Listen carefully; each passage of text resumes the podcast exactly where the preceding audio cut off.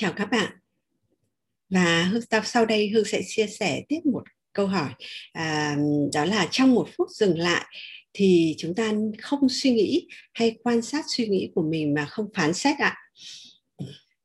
Trong khi thực hành dừng lại một phút thì đối với những người thực hành sẽ khó tránh khỏi là có một vài suy nghĩ xuất hiện mặc dù có thể chúng ta muốn rằng là chúng ta không có suy nghĩ nào thì um, điều mà chúng ta cần làm ngay khi nhận biết được là mình đang có một suy nghĩ thì đơn giản là bạn hãy quay trở về quan sát hơi thở. À, đó chính là việc bạn buông bỏ cái suy nghĩ đó mà không cần phán xét không phân tích và không bị nó dụ dỗ mình đi theo nó.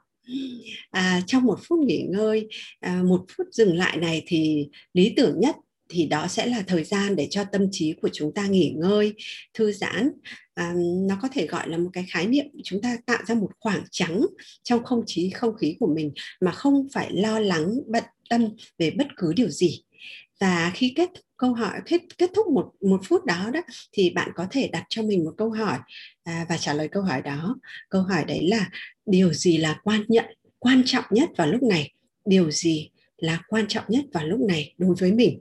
Và cái câu hỏi này sẽ giúp bạn kết nối lại với hiện tại và kết nối với việc thực sự là quan trọng những thực, thực sự là ưu tiên và có ý nghĩa đối với mình. Chúc bạn có những trải nghiệm thú vị. Cảm ơn câu hỏi của bạn.